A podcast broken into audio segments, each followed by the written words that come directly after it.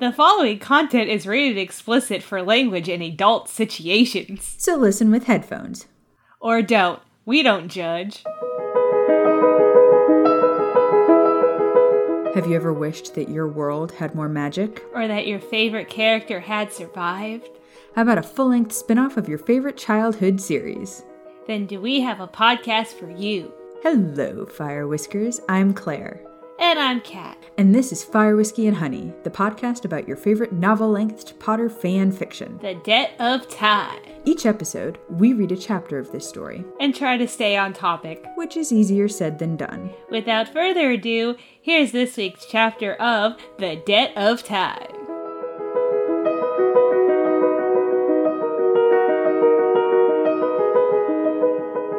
All right. Bitching ass head and hole. It's my favorite thing you say. I just, now I remember why we know that Hannah Beth has never seen Love Actually, because every time you say ass-headed hole, she's like, huh? So, hello, Fire Whiskers. Quick update on Patreon content. We know we're behind. We do have a very tight recording schedule this week to try and knock some of that stuff out, including forcing Hannah Beth to watch Love Actually for the first time. It has been something of a hassle because technology has gotten too smart for us. And if we try to watch on Netflix, Hulu, Amazon, any of those, they'll show the subtitles, but they will not show the actual video. That being said, I have ways of getting around that I will not be fully explaining for reasons. That being said, I do probably should clear it with my husband that I can, in fact, do that tomorrow. Yes, probably. Anyway, that would be good. Also, shout out to my child. Vacation was good for him. Okay, number one, and I know, baby jar. If you don't like hearing baby stuff, skip ahead by like a couple of minutes. Number one, the trip to Key West was fantastic. Exactly what I needed. Okay, first off, all right, everybody else say hi so that the people know that it's not just me here. Hi, Fire Whiskers.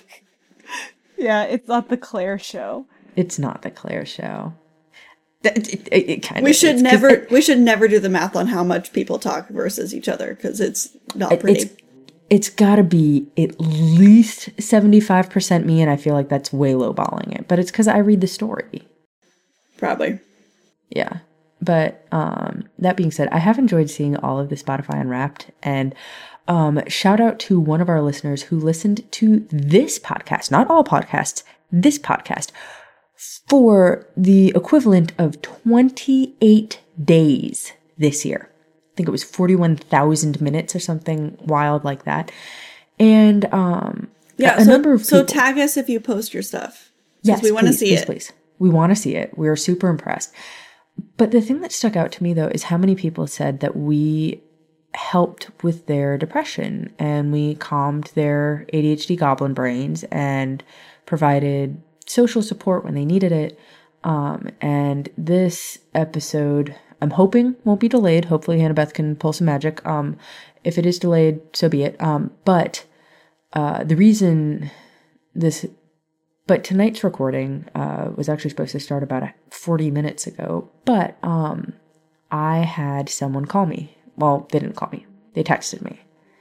And I have been this person's person for a number of years. And they have dealt with depression for the majority of their life since hitting adolescence. It's in the blood. And I just want to take a second to remind people that the brain is an organ.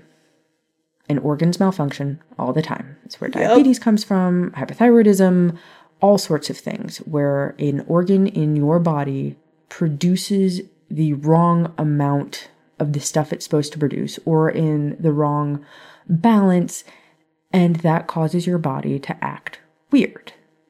The brain is no different, and when you are hit with if you've dealt with depression, you know exactly what I'm talking about.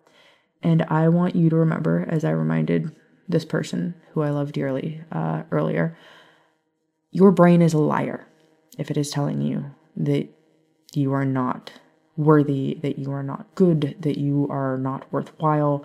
If your brain is telling you that, call somebody you trust, call somebody you care about, and let them remind you that your brain is lying. Or call the suicide prevention hotline, which is not just about suicide, but no, it's 988. It's a 3-digit number now, so you don't have to find the whole damn thing. Use that too. It's a resource there for you. Yeah. And the people sitting there are literally waiting for someone like you to call so they can talk to you and help you feel better. So that is literally all they are there for. You are not inconveniencing anyone. That is what they are there for, and they are doing it because they care about the people who deal with that. So, if you are having a hard time, I want you to know that no matter what you think you have done, you make somebody's life better. And if you weren't there anymore, their life would be less bright. So, reach out to those people. Let them remind you that you are important, that you are needed, that they love you. And remind yourself that they're telling the truth and your brain is lying. All right? And also, we think you're great. An influencer that I follow on Instagram recently went on an Instagram story, not really a rant, but gave us a pep talk. The holidays are not always a happy season for a lot of people. True facts. So, and she mentioned the depression and the anxiety and everything. So it's like, especially during this time of year, like if it's not happy for you, that's okay, but don't let the muggles get you down. and it's okay for not everything to be happy with it. That doesn't mean that like the thing that makes you sad has to steal your joy as a whole in this time of year. Preach either. Yeah. Also, we're sorry for our part of adding to that seasonal depression from last week's episode. I hope everybody's recovered and had a glass of wine or something. Or whatever thing that gets you to feel better. Cat videos on TikTok, literally whatever. I do not recommend, unless you are okay with a little bit of terror with your happiness, the 2-legged Brittany dog that walks around on its hind legs. That one kind of creeps me out, but it also is just very cute because this dog doesn't have front legs, so it walks around on its hind legs, and you just see it as like a ghost walking past a dark door, and it's super creepy, but it also just makes me giggle. Anyhow. Oh, and speaking of the brain, I want to bring something up that I found recently that I think is fantastic and I have never heard of, and I think more places need to do this. This is the person with the PhD about brain stuff. Yeah, no kidding. Well, whatever. So there's this woman I used to bowl with. She's a realtor in Ocala, and I'm helping her with her real estate social media. So there's this one page that I follow now to repost things for her, and it's called Fun for Ocala Kids, and it's the number 4, not the word. So for Christmas time this year, and there's a link where you can like register for this, but they're doing something called Sensitive Santa, where you can register and get scheduled, and you can have a private photo experience for kids and family with a sensory-friendly environment for those kids who may experience like anxiety being around other kids and stuff, and for special needs and everything. And I was like, oh my God, I have never heard of that. It's at some mall up there. And I was like, that is the coolest thing I've ever heard of. And that's amazing. More people need to do that. Yeah, they need to do that more. I immediately already have a list of people I need to talk to who can make that happen in other places. Yeah, that was amazing. And the fact that they call it Sensitive Santa, because I saw that, I'm like, what is Sensitive Santa? I did have, on this note of vaguely adjacent things, I had a bunch of people today that were totally horrifying that I did not grow up with Santa. That was not a thing in my house growing up. There was never believing in Santa. That was never a thing. I had a perfectly magical childhood. Christmas was still perfectly magical. Santa was around, but it was never like you have to believe in Santa. I never got presents from Santa. Like, that was never a thing. Which my parents' logic, I think, is sound and realistic. I, as many of you know, grew up in a Christian household. My dad was a pastor. And so my parents felt like it was not fair or realistic for somebody whose prefrontal cortex is not fully developed to ask them to believe in this one thing that they will learn eventually is not real, and then also ask them to believe in this other thing that they hold as part of sacred truth and a part of, you know, so like Santa and Jesus, you cannot see them. You cannot see any difference.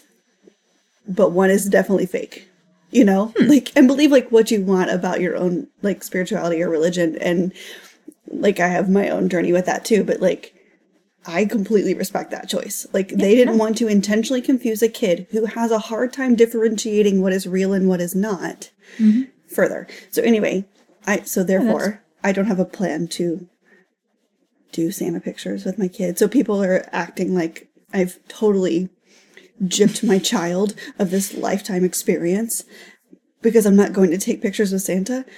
I don't know a singular person who has only happy pictures with Santa. Almost everybody I know has like completely horrified, totally freaked out pictures with Santa.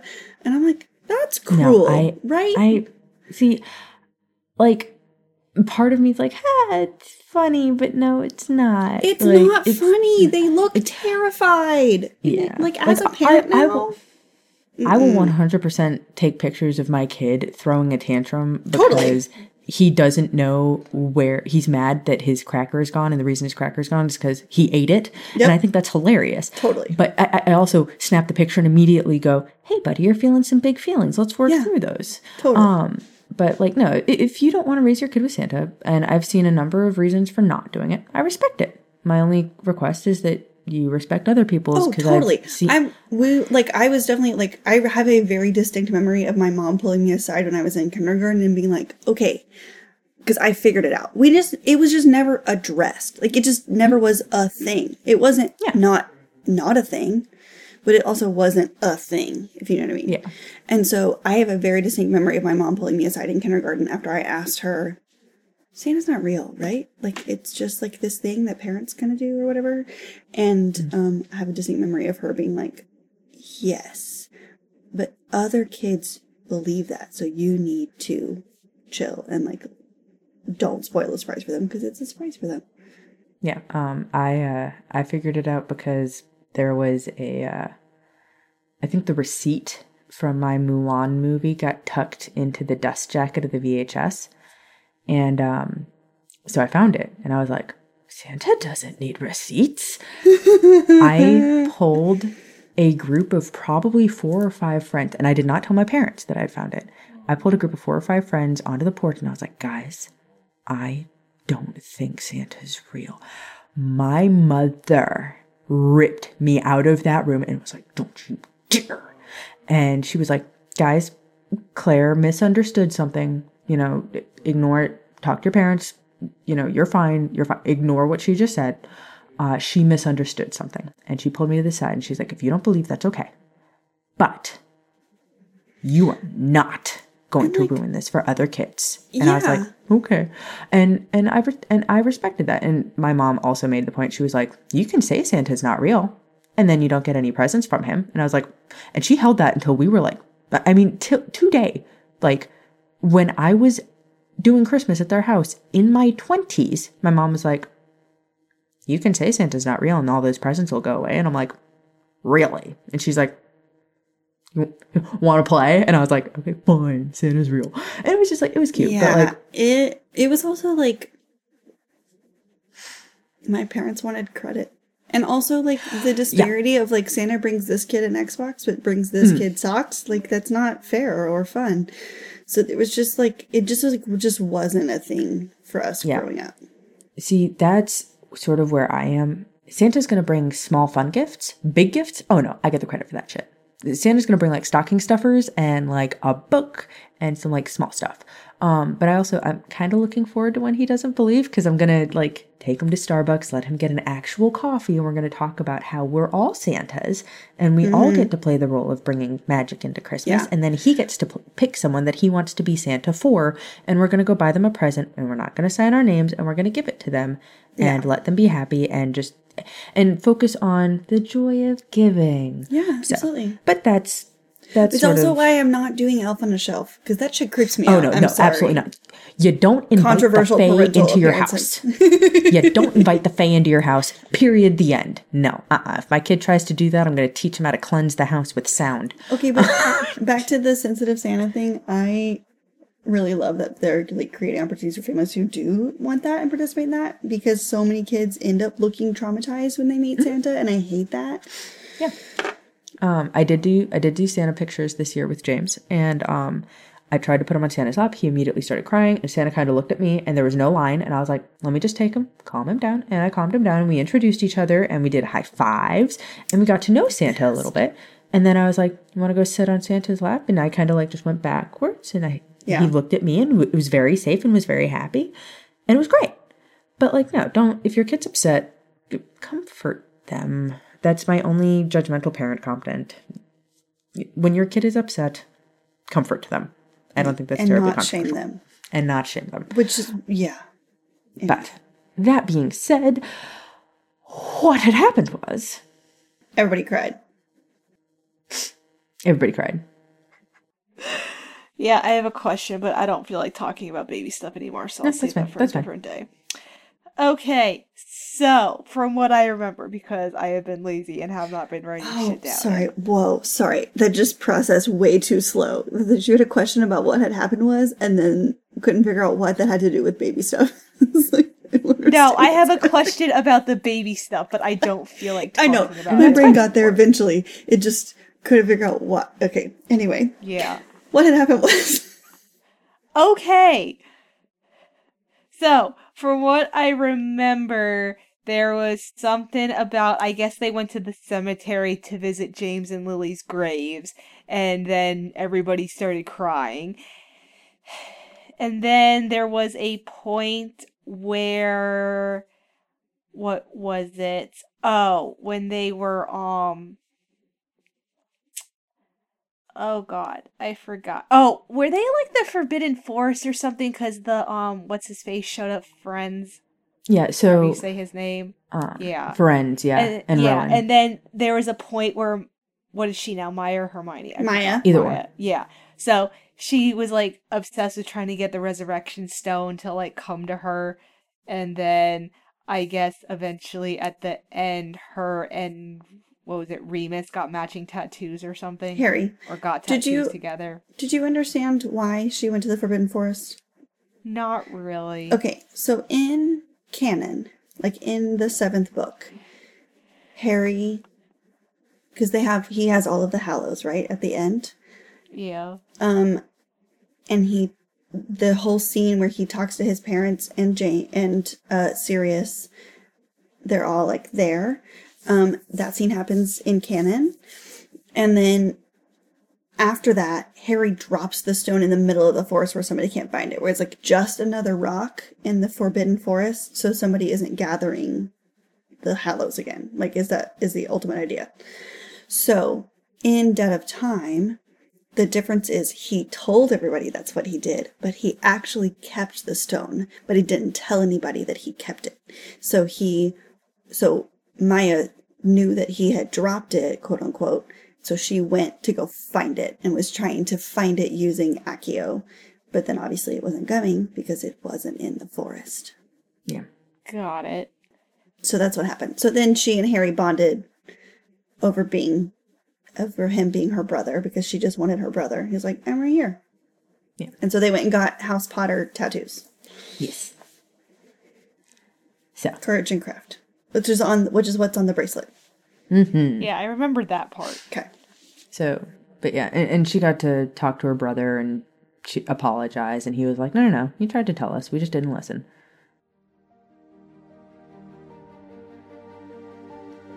This episode is sponsored in part by Beading Kit Kat. Beading Kit Kat has a store on Etsy where she has Debt of Time jewelry, including the Grandmother Black's opal ring, as well as Patronus pendants and others. Check her out. I'm sure you'll love it. All of her jewelry is currently 15% off for Christmas. And if you use the discount code FWHPOD, you get an additional $10 off.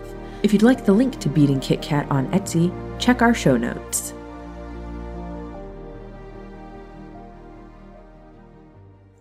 Chapter 143, Breaking Walls. November 8th, 1998. Maya was smiling as the crowd of them gathered in front of the Hogwarts Express to send off their friends and family for one final year.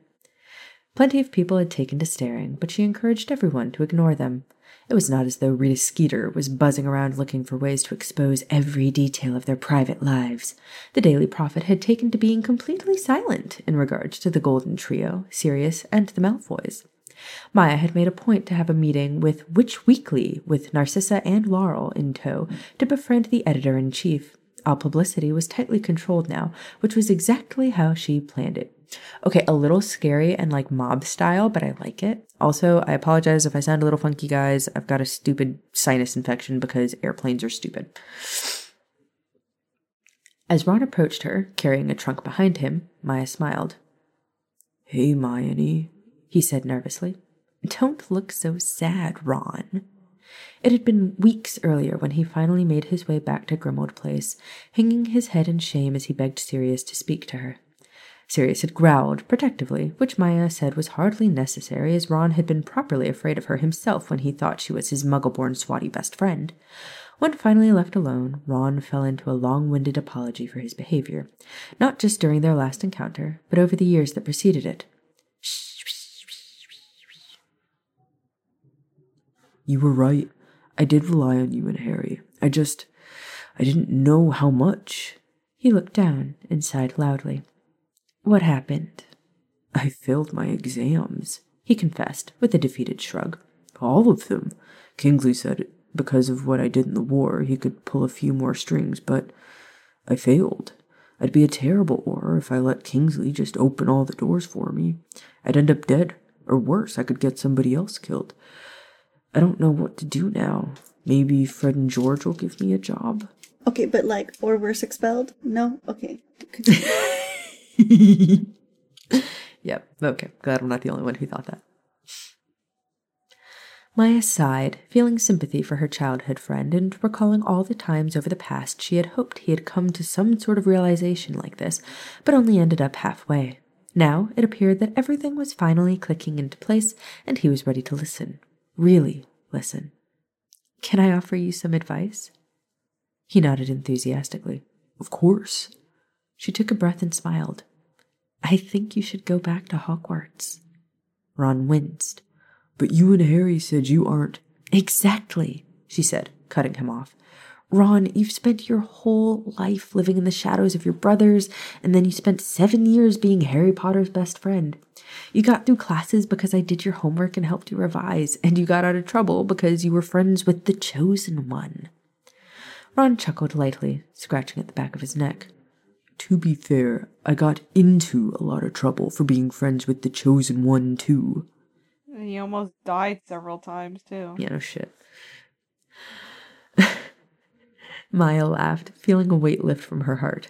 "We both did." She smiled, pleased to see that there was a hint of true reconciliation between them. "I think you should go back. Make a name for yourself without Harry to steal your thunder and without me to catch you when you fall." "I don't know. I'd be there with only Ginny, Neville, and Luna." "Then make new friends. Expand to the other houses." He rolled his eyes and groaned. "You just want me to be friends with Slytherins." Maya quirked her lips and nodded.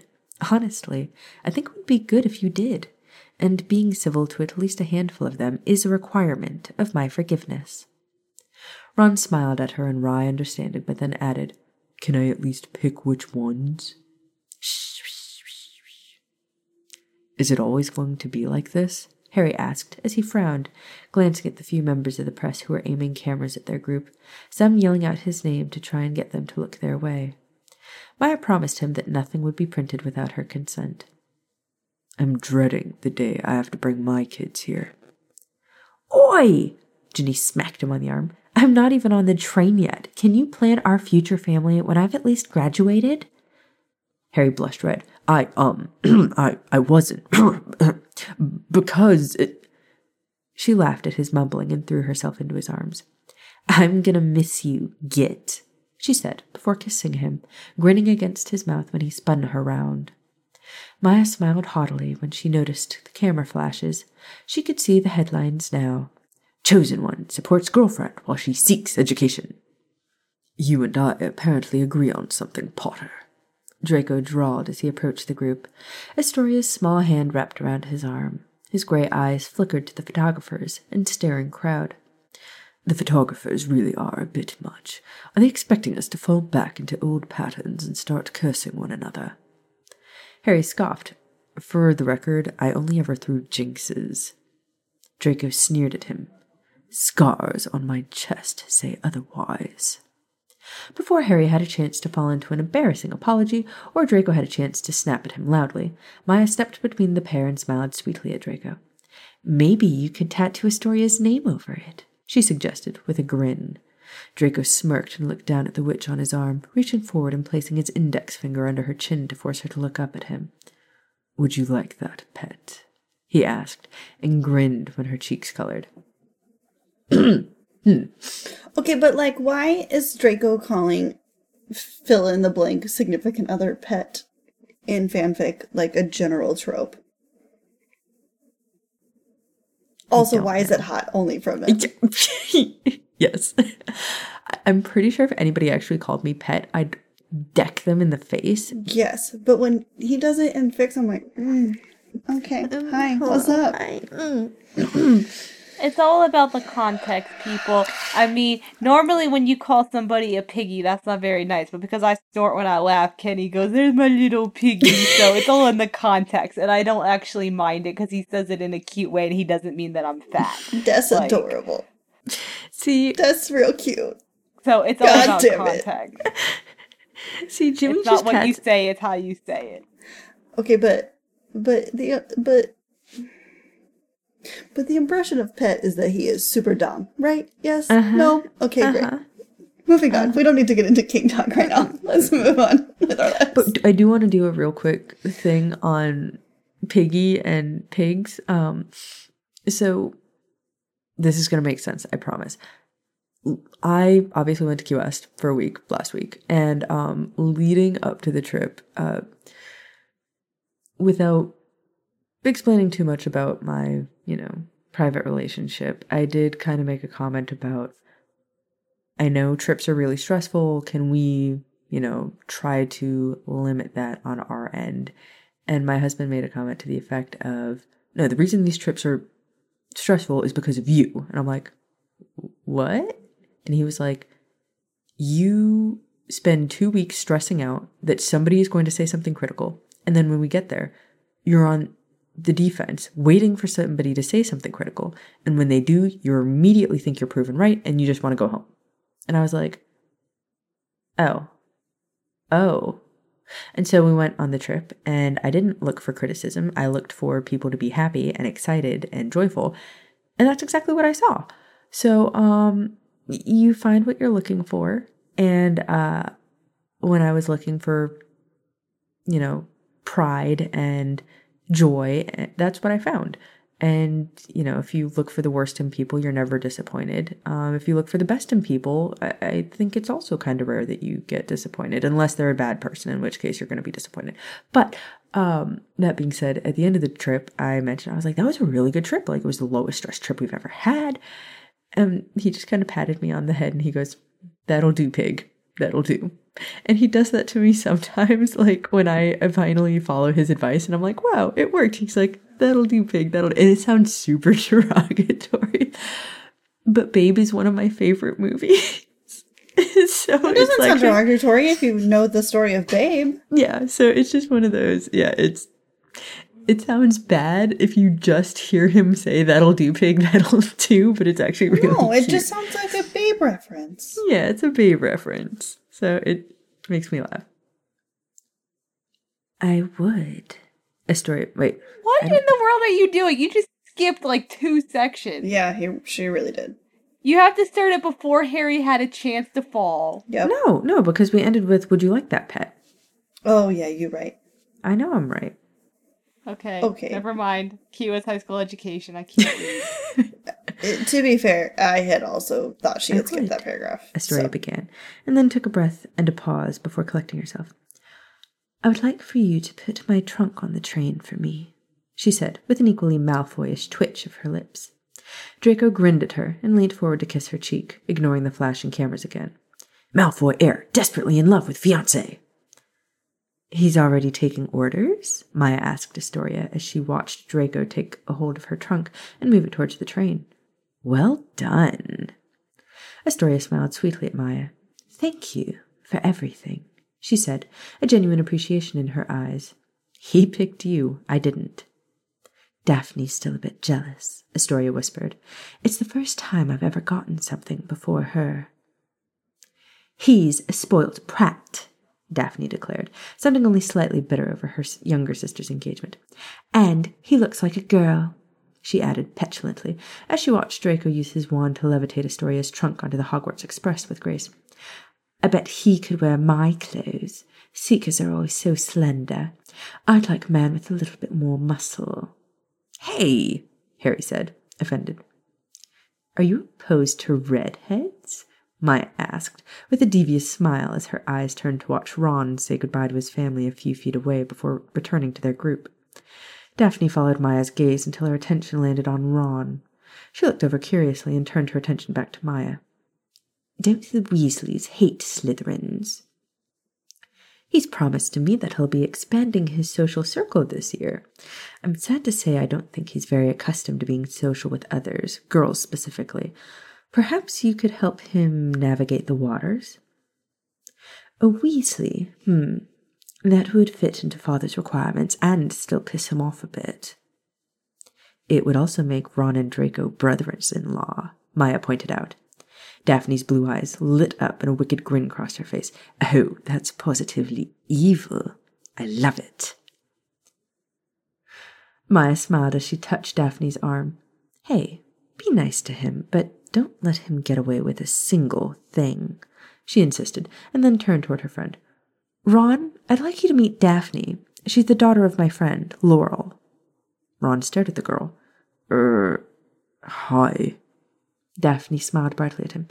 Hello, Ronald. It's a pleasure to finally meet you. Silly how we've attended school for so many years together, and only now meet face to face. I just appreciate that yours, Harry's, and Maya's war efforts will help erase ridiculous house prejudices. Don't you? Yes? Well, we've never officially met. I have watched you play Quidditch. Ron's face turned pink, and he gave Daphne a lopsided grin. You have? Why wouldn't I? You're brilliant. Don't oversell it, Maya muttered under her breath. Would you be a dear and help me with my trunk?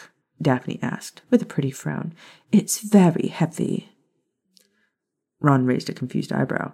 Can't you just use your wand to... Ow! He winced as Maya elbowed him in the ribs. Understanding finally reached his eyes, and his blush deepened. Yeah, I can get it for you. Daphne lightly touched his shoulder when he reached for her trunk, and Ron stared at her hand, eyes wide. Thanks so much, she said sweetly. Can I save you a seat inside? Really? Ron swallowed. Yeah, that'd be great. Bye, Maya, Daphne said, and smiled as she followed her sister onto the train after Draco spent a good 30 seconds bent over Astoria's hand, kissing her knuckles for the flashing cameras. Ron rubbed the back of his neck as he approached Maya after putting Daphne's trunk on the train. You're sure she's a Slytherin? Maya chuckled in amusement. I've never been more certain. Well, maybe they're not all rotters, he conceded for a moment, but then glared as Draco approached him. This one, however. Remember my rules, Maya said sternly. Weasel, Draco said, looking at Ron. Ferret. Boys, Maya hissed. Draco sighed dramatically, hands in the pockets of his tailored trousers, looking relaxed even as put together as he was.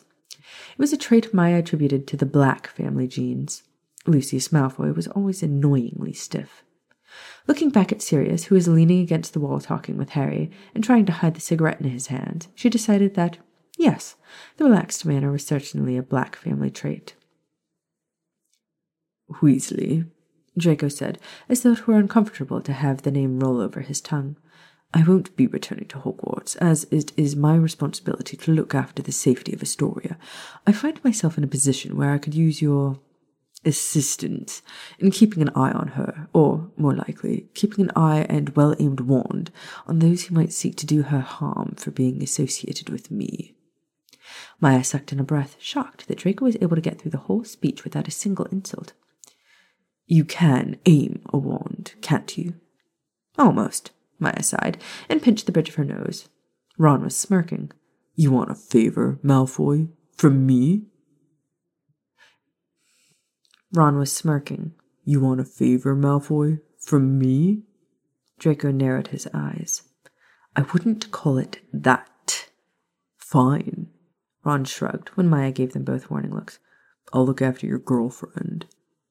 Fiancé, Draco corrected. Whatever, Malfoy. Maya sighed in relief. Now, shake hands. What?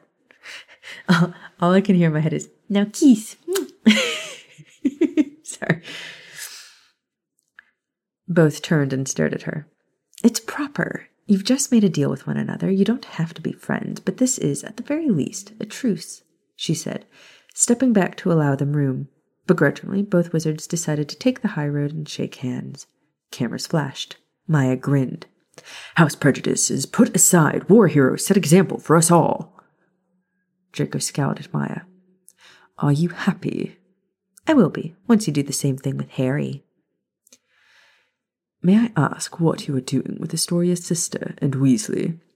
Nothing important, she insisted. Just making sure I don't ever have to tolerate lavender brown for Sunday dinners at the Burrow. Oh, God. Puke in my eggs.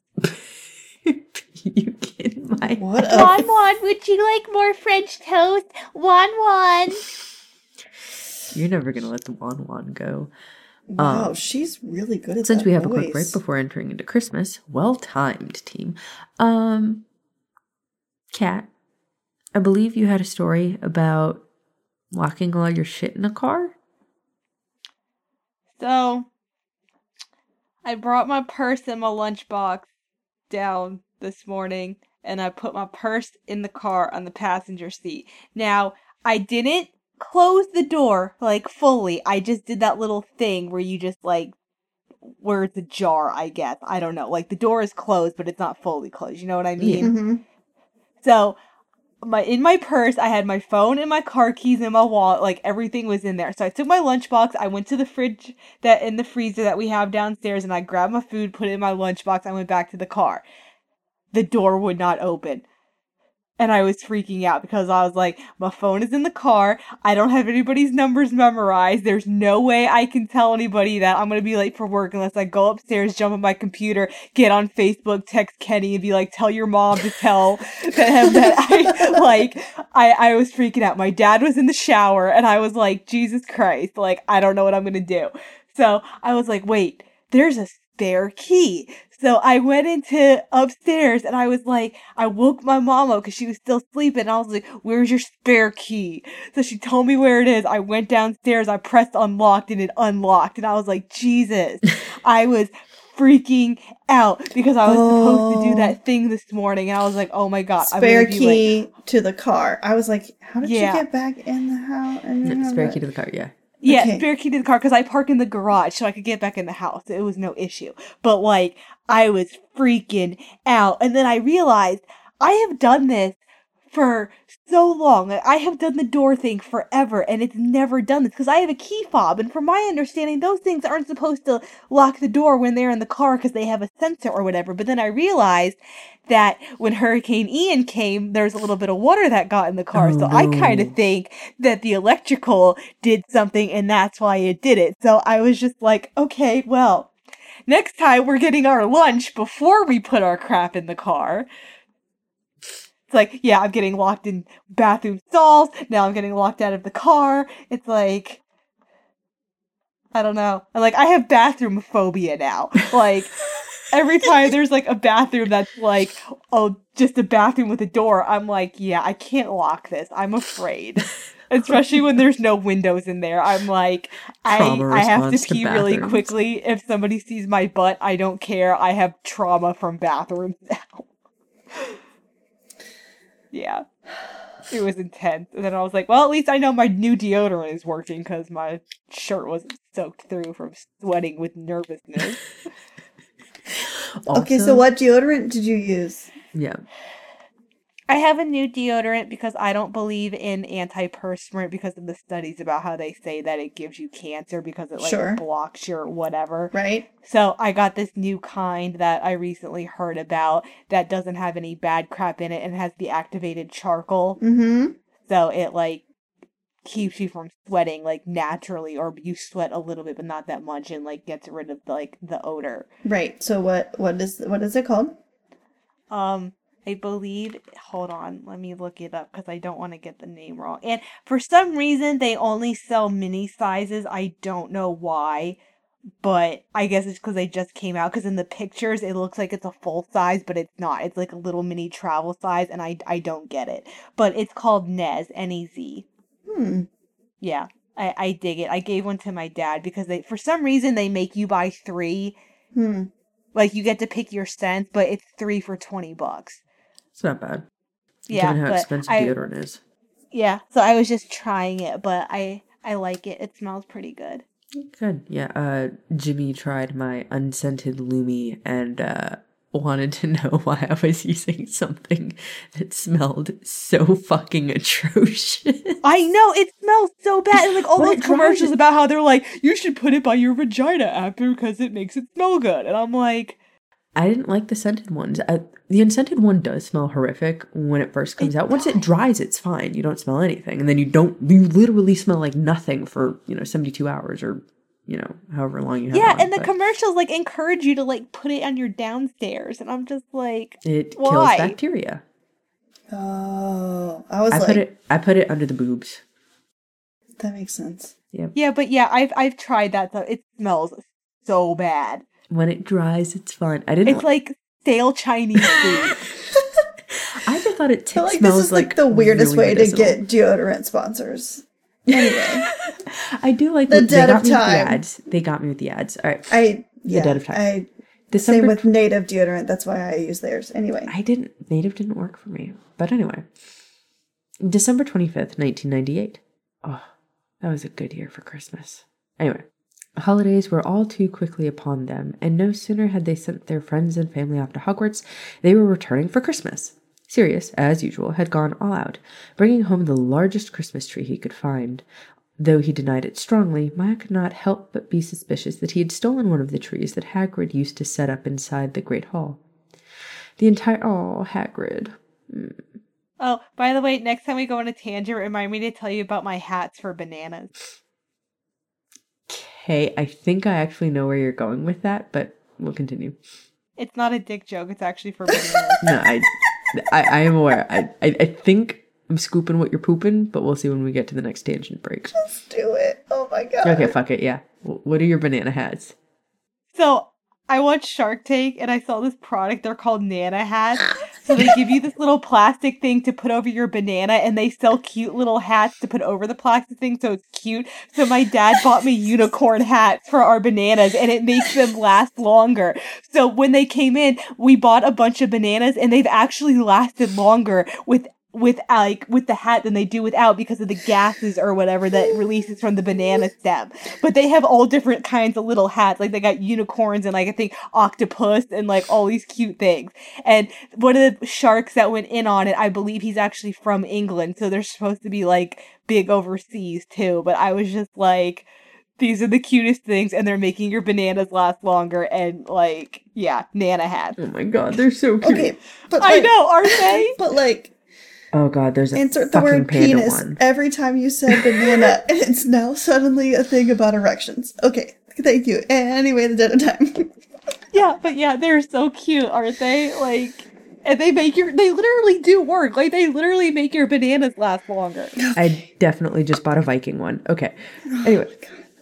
No, yeah, no, and the plastic things come in different sizes in case the bunches are big or small. Okay, that's cool. Is this that TikTok audio from 6 months ago that's holy shit, it's so cute. Capitalism really popped off today. Yeah, basically. I was supposed to use that for the trip to Harry Potter World, but we never found anything to do it with. We didn't have any good merch that we could do it with. No. And scene. That's not what we say, anyway. Claire. There you go. Anyway. Oh, the Debt of Time. The entire Weasley clan stayed the night at number 12, and they all opened presents in the early morning hours, while Molly took to the kitchen to fix up a feast for everyone. Ooh, I have to share my strata recipe with you all. Teddy was the very center of attention, his black hair matching Harry's. He helped him tear into each and every new present, including a brand new training broom, much to the worry of Maya and Remus, who were apparently the only adults who thought the gift was inappropriate for a child who had not yet turned 1. Sirius let loose several screaming mistletoe to warn everyone any time Harry and Ginny were alone together, and by breakfast, Fred and George were making him a business offer. Harry and Ginny were less than pleased with the new item that would be sold in Weasley's Wizard Wheezes next Christmas, but Ginny managed to dismantle every single one of them, much to the bitter shock of Remus and Maya, who had never been able to do so when they had been the targets years ago. Okay, but I'm a stan for Ginny being smart as fuck. Yes. And also knowing how to undo tricky things. Duh, because she grew up with, all the twins. Yeah, all the Weasleys. Okay. Sorry, but screaming mistletoe, like, all I can envision is, like, when you pull the mandrakes out of the pot and they that's all I can, like, hear in my head. Yeah, it was remember it was during book 2 when they did Christmas at Potter Manor and Remus and Maya were dating and they were set up and they couldn't. Like, anytime Maya and Remus were in a room together, they would start, like, howling at them. Yeah, if they were in a room together alone. Oh, yeah, that's right. Sure, why not? So they couldn't be making out without somebody, without or the reading, mistletoe. Or reading, which they were really mad about. When the Slytherins finally made their appearance, Draco presented each of the black women with a recently engraved family ring to replace the many cursed ones that needed to be disposed of over the years. He also offered a massive emerald-encrusted diamond engagement ring to Astoria, who squealed with delight and hugged him in front of everyone, much to the surprise of Narcissa and the amused grin of Laurel. Before Ron nervously approached Daphne with a bracelet he had saved up for her, Maya had to take him aside. Despite being a pureblood, she was concerned her friend might not have been completely aware of the customs and traditions that girls like Daphne would have been taught. Ron gathered up his courage and presented the bracelet to his girlfriend, and she eyed him speculatively before opening it. Daphne smiled, Ron blushed, and Molly fumed from the other side of the room that her son had entered into an understanding with a girl without even discussing it with his parents. The attention was pulled away from Ron for the moment when Fleur and Bill announced that she was pregnant, due the first week of May. "When are we going to have more babies?" Molly casually asked as she sat down in front of Sirius, Maya, Remus, and Tonks. "You don't need any more babies, Molly. You have enough kids." No, she wants grandbabies. She wants the babies she can give back to their parents when she's done with them. Oh, okay. That's why she's talking to Remus and Sirius and Maya. Oh, okay. Well, it's none of your business. Goddamn right. Yep. I did have 2 people go, "So when are you having another one?" And my response was, "Are you ponying up the daycare costs?" To which point they were like, "Ha ha ha ha." And I was like, "Ha ha ha ha." Seriously. Yeah. Seriously. No, seriously. It's just like, are you helping me buy a house to put them? Yeah, it's just like when a certain relative of his asked me that, I said, "Are you going to give me $20,000? You? And that's why we don't ask. Or my personal favorite was somebody who had that asked, and she was like, "Well, I mean, I did. I had like 8, but none of them made it. So, sorry, I guess I'll keep trying." And like the look of horror on that person's face. And I was like, and that's why you don't fucking make those comments, dickhead. I really want to make that. That's a thing sometime if some stranger in the grocery store asks me. Mm-hmm. Normally they're so focused on the fact that my kid has red hair and, but where did it come from? Because I don't have red hair. Anyway, they get preoccupied with that and don't talk about another kid. Must be nice. My favorite is, "He's so cute. You want him to have another one, right? You'd make such beautiful babies. You just need to keep making them." Yeah, okay, fine. Yeah. You carry them. I can't wait until I get the stares. "What are you doing with a black child when you are white?" Ugh. Hey, you don't know, man. Genetics are weird. A friend of mine had twins. Yeah. One of them is very clearly mixed. The other one looks... If no one told you that their dad was black, you wouldn't know. If you look at the one twin, it's very clear. But the other one has, like, blonde hair, blue eyes, very pale skin, freckles. And they're... twins, but yeah, genetics that's what, are weird. That happened to friends of ours that had twins.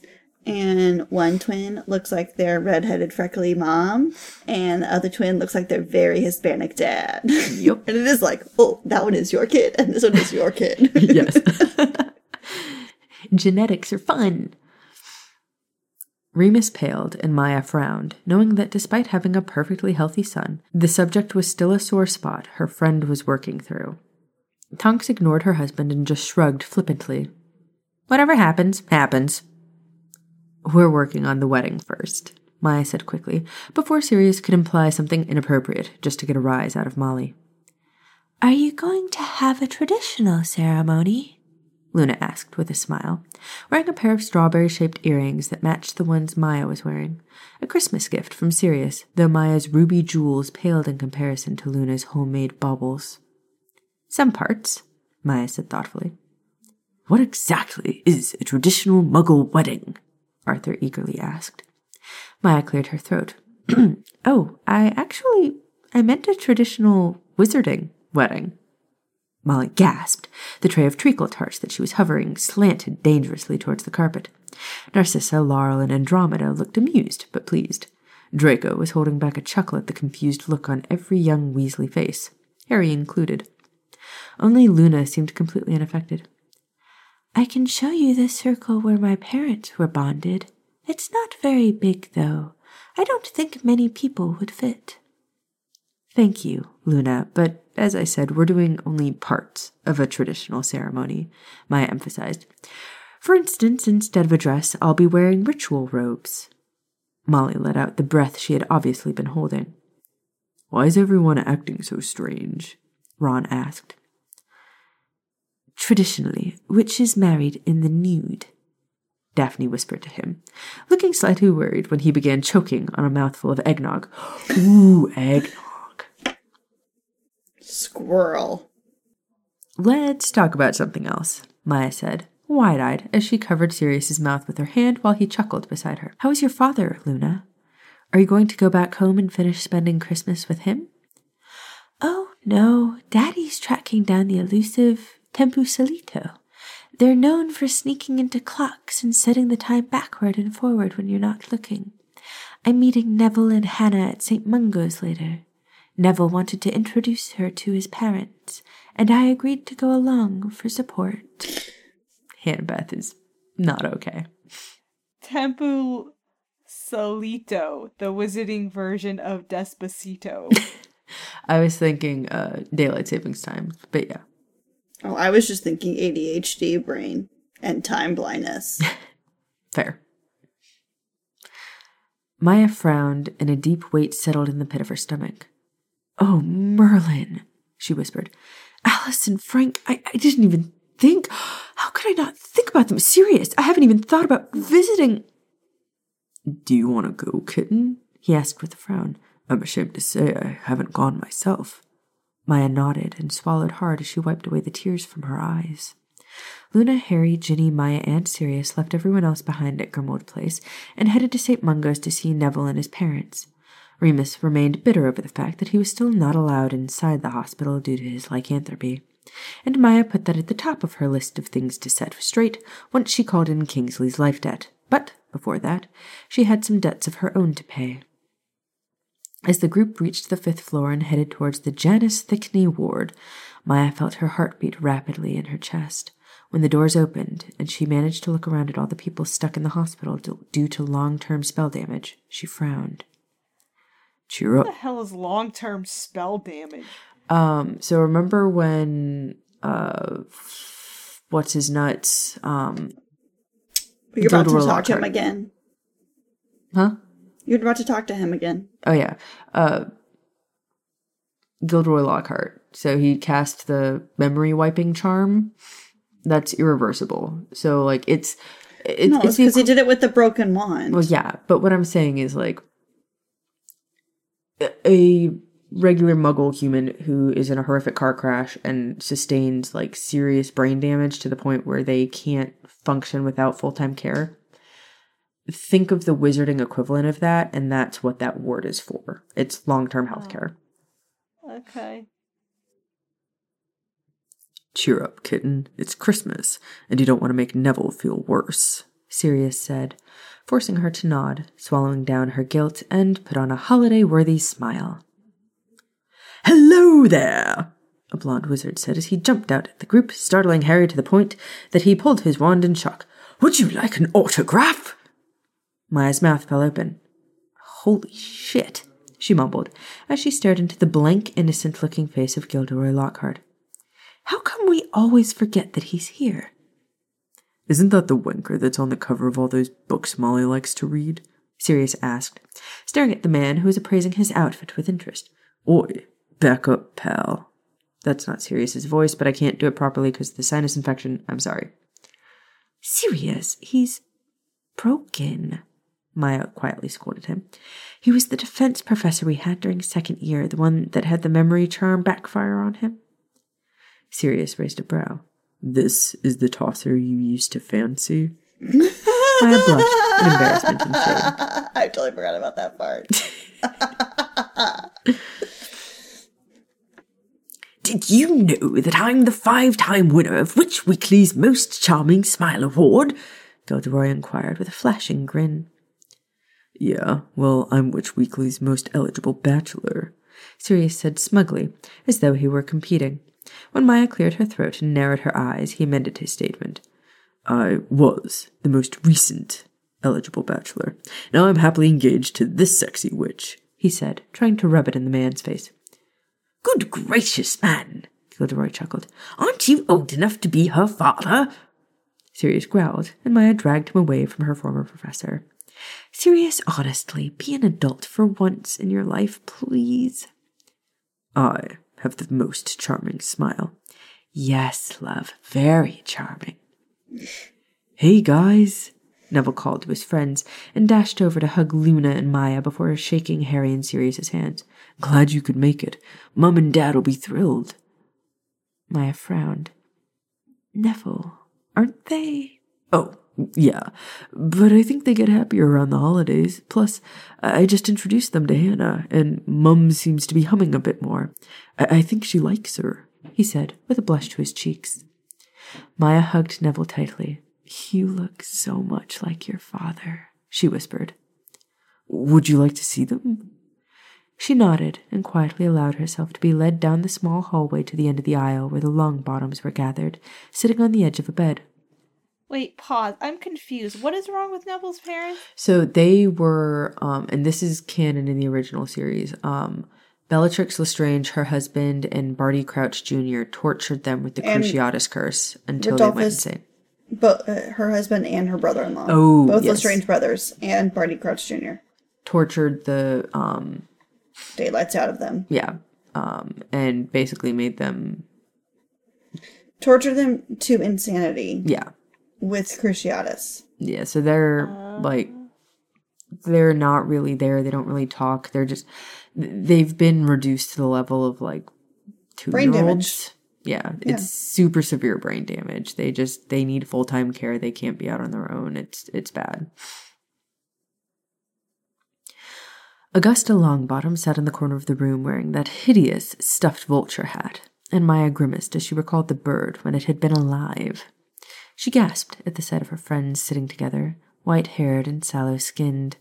Frank was holding onto Alice's hand tightly while she smiled blankly up at Hannah Abbott, who was eagerly telling them both wondrous stories about Neville during their 7th year at Hogwarts when he had taken charge of Dumbledore's army.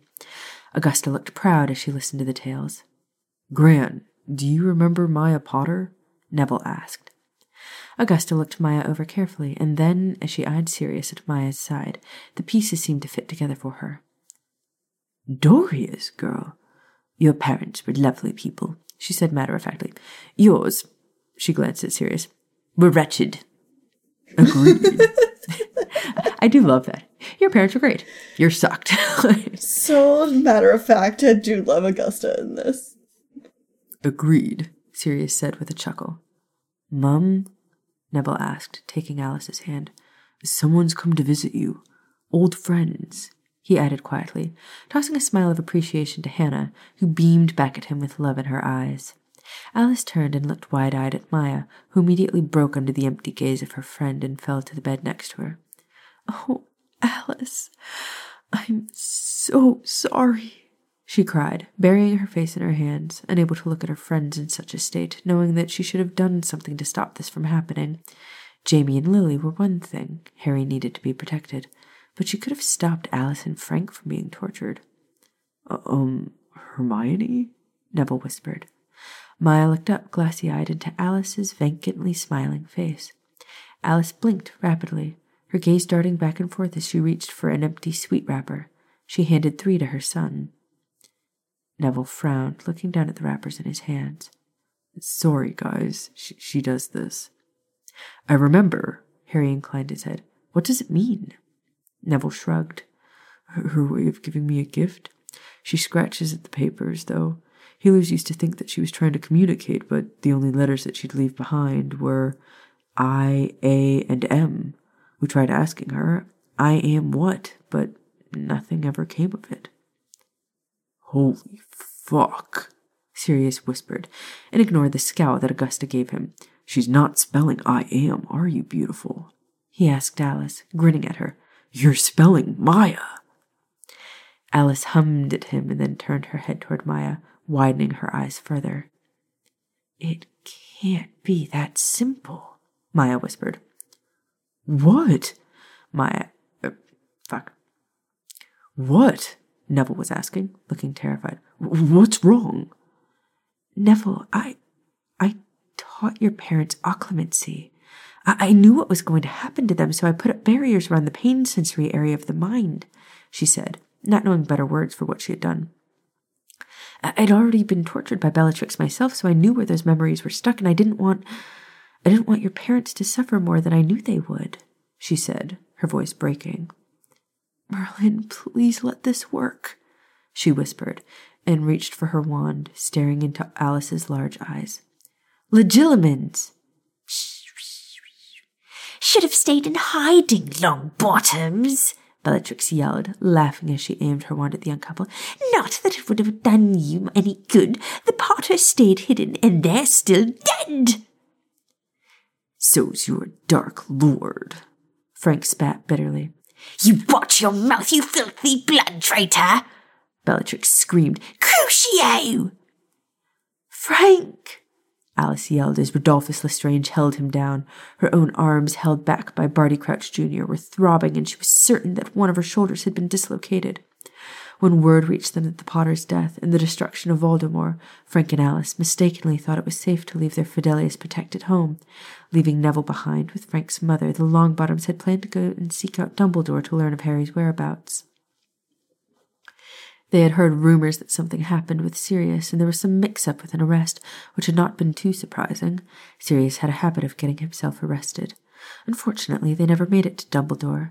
They had been accosted barely a block from their home, stunned and dragged away where they were tortured, not for information, but for revenge. Somehow Voldemort was dead, and his Death Eaters had scattered to the wind as oars rained down upon them. These four decided to give a little back to the Aurors, which was exactly what they said when they first attacked. You bitch!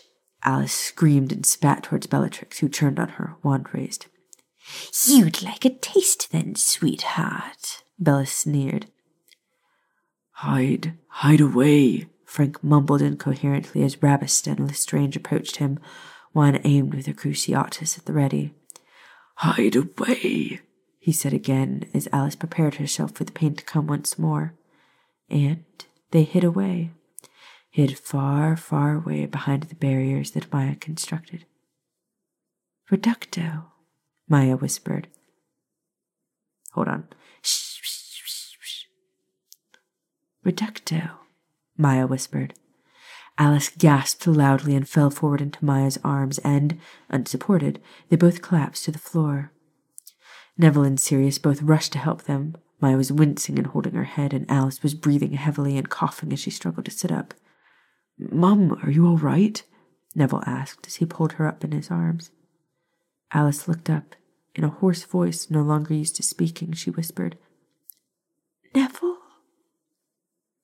At the sound of his mother's voice, Neville's lip quivered, and he hugged her desperately, ignoring the stares of everyone else in the room.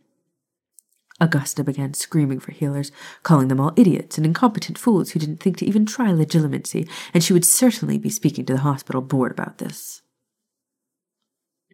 End scene. What the hell was that? That was Maya unfucking up Neville's parents. No, that was Shia having this nice tender moment that I want to speak to your management. It's like, Jesus. Augusta. Like, there's Karen, and then there's Sharon, and then there's Augusta.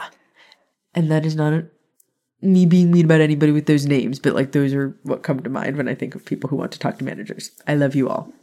And I'm sure you have very nice names. Also, if your name's Sharon. Also, for those of you who think, why does Sharon sound familiar? Remember Marie Callender's and the pumpkin pie. Oh, that's right. And that is why Sharon is above Karen.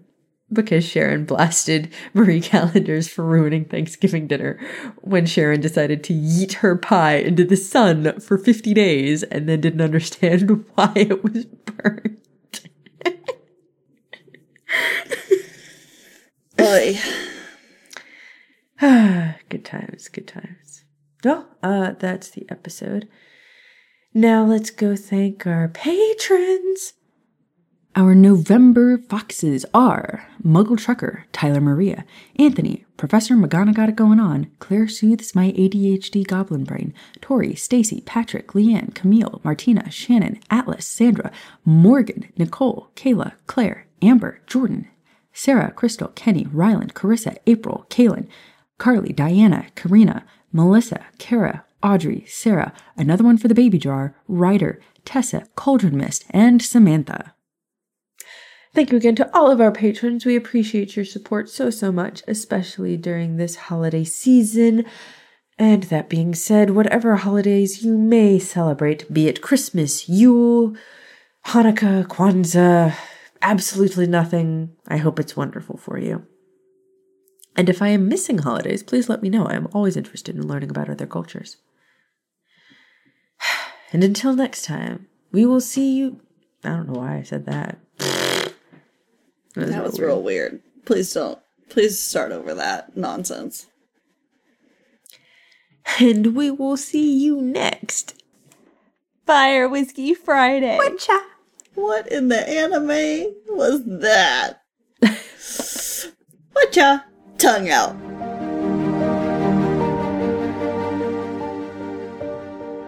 Thank you for listening to another episode of Fire Whiskey and Honey. A special thank you to Shia Lani for allowing us to read your story. And thank you to Blue Ivy Creations for creating our logo and Hannah Beth for editing our episodes. You can find us on Instagram at FWHpod. And on Twitter at FWHpodcast. And on our website, FWHpod.com. If you enjoy this podcast and would like to support and get extra content, please support us on Patreon and review us on Apple Podcasts. Thank you to those who support us already. We wouldn't be here without you. See you next Fire Whiskey Friday.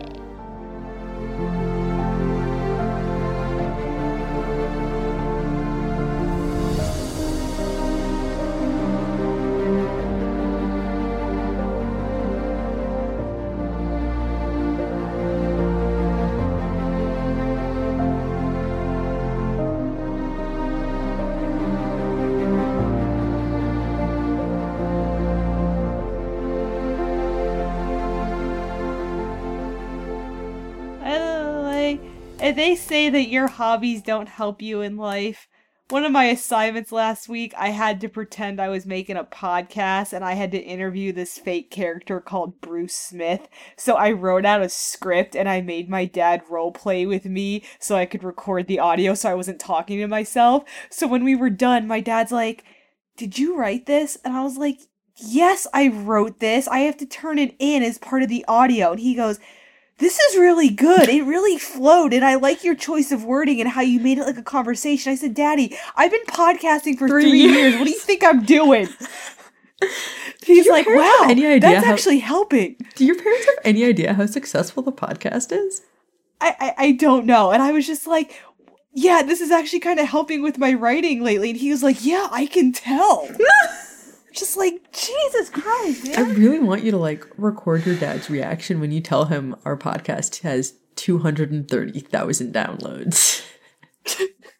Like,